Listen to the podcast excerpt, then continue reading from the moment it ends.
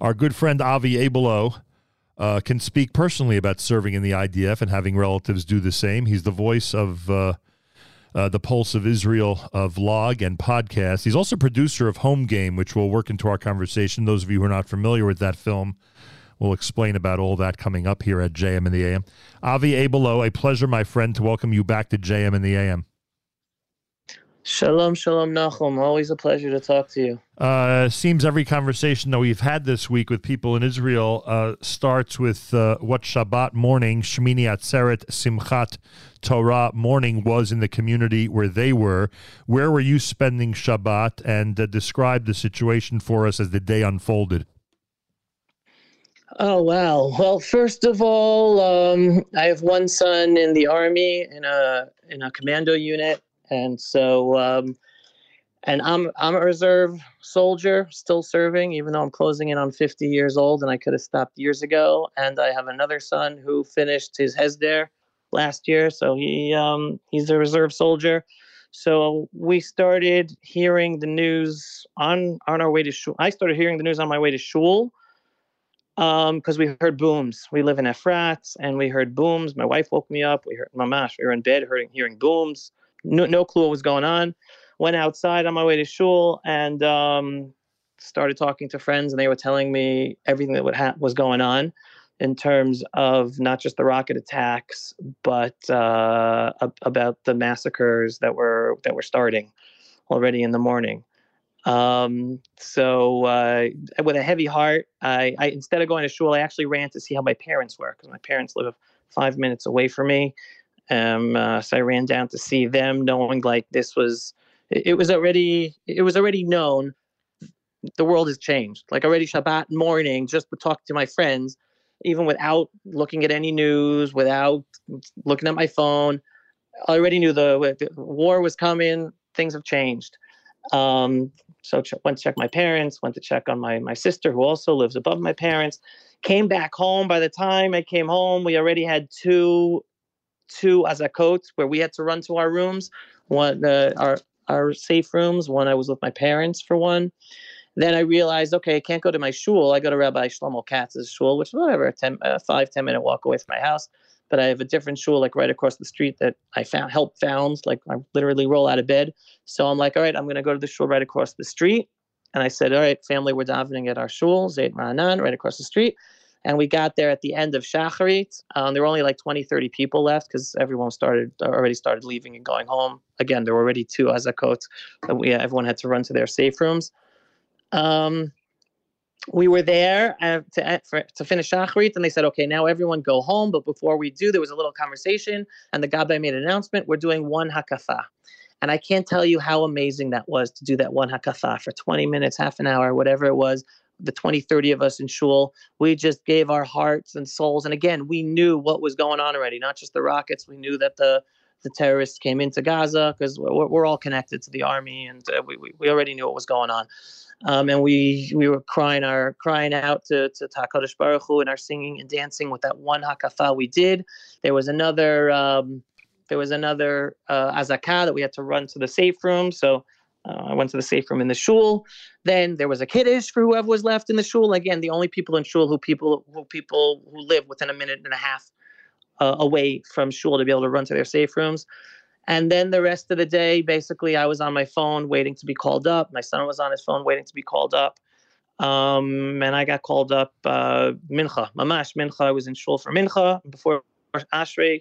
I got the call and uh, and I was off, so I wasn't even home to finish to finish minutes at Simchat Torah, and I've been uh, ever since in uh, in Miluim, um, and uh, yeah, and, the, and, the, was, and, the, and, the, and these scenes, of course, were, were playing themselves out in God knows how many hundreds of synagogues around the entire country as as uh, um, a young man after young man uh, was being called and uh, instructed to get to their base as soon as possible. And uh, now the numbers, of course, are over 350,000 that are serving in the IDF reserve actively in this war.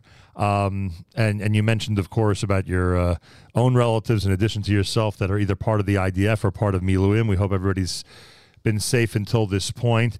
Um, there is a growing concern Uh, and I ask you this because you're somebody who's obviously always following the news in a situation like this, even more so.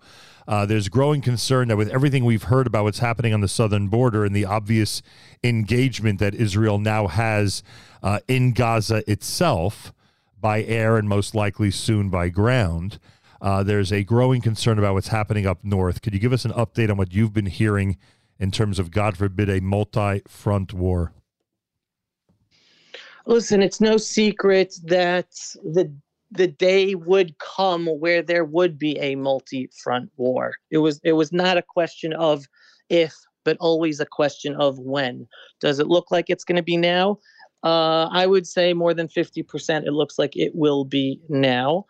Um, on the northern border, there have been some uh, incursions by Hezbollah uh, terrorists that have crossed the border. There have been some shootings. We've shoot, we've shot into Lebanon. I think we even shot into Syria because because uh, via Syria there have been a couple of things. Uh, it definitely looks like there will be a multi-front war, and you, I would imagine the reason the state of Israel called up so many reserve soldiers. Never, never in the history of Israel have so many reserve soldiers been called up is because that is the expectation um, and it is needed because so many reserve soldiers I know personally not, have not been sent down south; they've been sent up north. So we're definitely being pre- prepared for uh, for such a situation.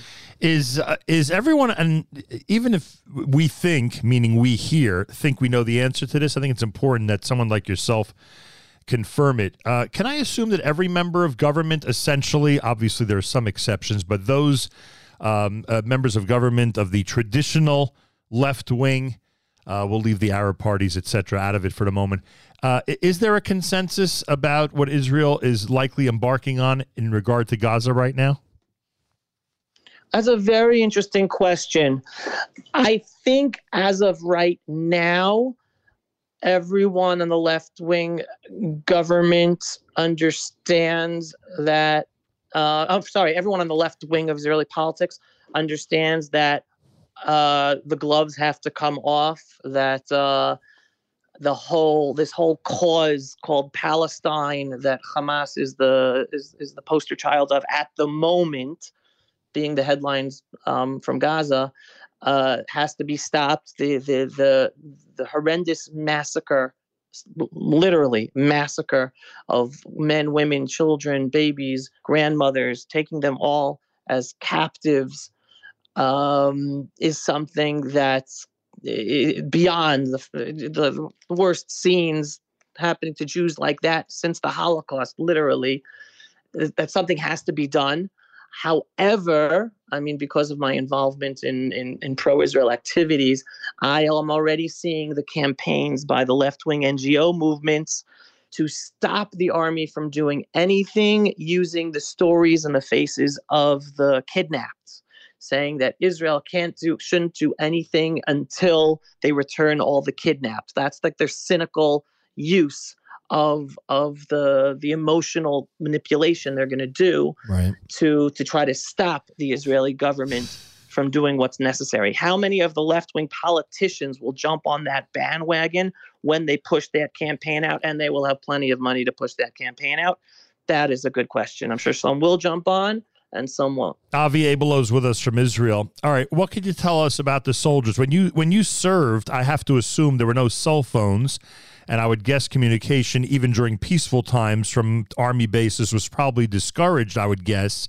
Uh, now we see soldiers who have the ability to communicate with their parents, with relatives, etc. Uh, is that a good thing? Has it been helpful? Obviously, parents checking in with kids, it's been helpful. Uh, but uh, how would you describe the way things are now um, in 2023 for the Israeli army? Yeah, it's definitely a different world. I mean, I could tell you personally, both as a father of soldiers, of serving soldiers, and also as one serving right now. I just got off my eight-hour shift just uh, 20 minutes ago. Um, it, it's a it's a different world. Uh, the, the the major thing that is the same is the second the second any soldiers are sent into actual combat, uh, they give their phones uh, their, their phones are taken. Right. So no one goes into combat with phones Right. for many reasons, which we don't have to go into right now. Right. But but besides going being sent into combat, like for instance, uh, with, I I mean, uh, we're all manning posts all over the place, Right. like literally all over the down south, up north, across Judea and Samaria. We're all manning every place, and um, we need phones because not always does the official uh, the official uh, radio system work. Right. So the name, the name, when, when a radio system is not working for someone to be able to, to talk to each other, to, to, to update or give orders or etc cetera, et cetera, they always say, okay, we're going to the Mishni. Mishni, anyone who knows Hebrew, that's like the, the, the, the, the backup. What's the backup? Your regular phone. Right. Obviously, that's not the ideal because we're not supposed to be talking security stuff over our regular phones. But uh, but that's a Somet- huge lifesaver that Yeah. we didn't have uh, 30 years ago when I was uh, in, in the regular service. and sometimes it's necessary. Avi Abelow is with us. All right, uh, we we uh, you're in an, a very active community. Not that every community in Israel isn't active. Obviously, they all are. But Efrat is one that's very familiar to our audience, and I can only imagine uh, how people have voluntarily stepped up to help the soldiers in as many ways as possible. What could you tell us about the volunteer effort? If in fact uh, the soldiers uh, are are in need of uh, different supplies and even people to drive down and barbecue for them once in a while or, or on a regular basis. I mean, we're talking about going from a you know a, a, a normal size reserve duty uh, to, as you describe, you know, over three hundred thousand. It can't be easy, even for the Israeli government, when it comes to supplies and provisions and necessities, etc., uh, to to just jump to those types of numbers. What can you tell us about the volunteer effort from communities like yours? So I'll I'll preface it like this because we just experienced a year of division within the Jewish people, not just here in Israel, but even where the Jewish people in America and abroad were we're all being divided against each other because of politics that most people didn't even understand about. But the message I was giving across day in day out in all my programming and all of the activity I did was guys, wake up. We are one people. We are more unified than we think. Do not listen to the headlines. It's a tiny, tiny minority of people who are dividing us and the, and and the media is using their lies and manipulation to have people feel we're divided. We and to make people feel like no one's going to show up to the army, that there's so many pilots who are not going to show up, so many soldiers are not going to show up. And I was calling it out since the beginning. It was all one big bluff. And most of the Jewish people, most of Am Yisrael, we are united despite our passionate differences, whether political or religious. And the beauty is today you see that more than 120% call up to the reserve duty. People who stopped reserve duty or no longer called up to reserve duty are coming. And everyone's showing up right, left, center, religious, secular, everyone's showing up, just calling out the bluff of how we've all been lied to by the whole Jewish establishment and media the past year. And the beauty is, and I might, and I don't know if I'm going to shock people by seeing this, we do not win our wars because of our generals and our politicians. We win our wars because of the power of Am Yisrael and the chesed of Am Yisrael and the achdut of Am Yisrael on the ground by, by, by not paying attention to everyone on top who's dividing us. And it's coming out so beautifully. It is wonderful. The, every, the, the soldiers are being bombarded with, with, with food all over the country. I get mothers and kids bringing cookies to me at every single post I'm at. We're being bombarded with food with every single meal. And no, the army does not have enough food for 300,000 soldiers. Doesn't have enough equipment for 300,000 soldiers. The army is not prepared for this type of war, which is another conversation for another time. But the Jewish people are stepping up. And, and it's giving the socks and it's giving underwear and it's donating money to buy equipment. It's just unbelievable. And it's the amount of people that are, are davening and the amount of tehillim that's being said and the amount of yeshivas and people who are, who are making seat to then give out seat to soldiers. It is just phenomenal. This is the beauty of Am Yisrael that exists every single day. And this is my beef with the media and the Jewish media that use their precious time and attention to divide us all on narishkeit and politics instead of focusing on how beautiful we are and all the beauty we're doing that is bringing the geula. Huh. So it is beautiful to experience. Well said, and um, I hope uh, I hope the people in Israel also understand that there's a uh, you know, within the limits, obviously, we're 6,000 miles away, but there are some unbelievable volunteer efforts and gatherings and demonstrations, very important ones that are happening in this area of the world as well. Avi Abelow, there's one final thing that we must address, and I'm glad you reminded me of this earlier this morning. Uh, you produced a film called Home Game, and that was filmed at the time of the Gaza disengagement. H- how did that go? He asked rhetorically, and um, and maybe you can describe what the Jewish communities of the Gaza Strip were like. Some people listening right now won't even remember that there were Jewish communities in the Gaza Strip. What those communities were like, uh, what that disengagement um, uh, was like, and what it eventually, unfortunately, as we see this week, has led to. What could you, what could you remind us about that area of uh, of the world um, as you look back to 2005? Yeah, well, I'm I can't tell you how much crying I've been doing the past few days because we warned the whole Jewish people that this was what was going to happen. We warned them if we destroy 21 Jewish communities in the Gaza Strip, we expel 10,000 Jews from their homes in the Gaza Strip. We pull out all the army. Rockets are going to fall on all of Israel. Terror attacks are going to come upon all of Israel. Innocent Jews and plenty of soldiers, more soldiers are going to lose their lives because we pull out than if we stay inside. We were warning, screaming, protesting. And my movie Home Game was made after the expulsion of those 10,000 Jews and the destruction of the 21 communities in order to give Jews all around the world, including in Israel, an understanding of who those Jews were and what exactly was going on. Because again, the media was not telling the true story. And one of the reasons I was so active in in protesting the Gaza disengagement, what I call the Gaza expulsion, is because it was clear as clear as day to me. This is back in 2005 that if the Jewish state of Israel destroys Jewish communities and expels Jews, not only will it be more dangerous for Jews in Israel, that will lead will be a direct growth of anti-Semitism against Jews all over the world. Because hey, if the Jewish state of Israel can do this to fellow Jews, then we can do bad things to Jews also. And not and um, if, if anyone wants to research this, I can you can look at it yourselves. Direct rise of anti-Semitism all over the world since 2005. We're living in a different world, and I I, I think it's a direct connection. And using today, exactly today, again, hundreds of Jews uh, and and Israel and, and not only Jews, but mostly Jews, but it was targeted for Jews were massacred, massacred like we haven't been massacred since the Holocaust. And you have pro, you have anti-Israel protesters protesting all over the world, cheering, literally cheering that Jews are massacred. I just saw a video of a protest in New York City from two days ago. And the person leading this, speaking at the rally, was saying, "Oh my God!" And the terrorists glided in and into this into this music festival, and they mowed down and murdered all the people dancing there, and everyone was cheering. This is New York City, folks, in the streets of New York, Manhattan. People cheering, and they weren't being lied to.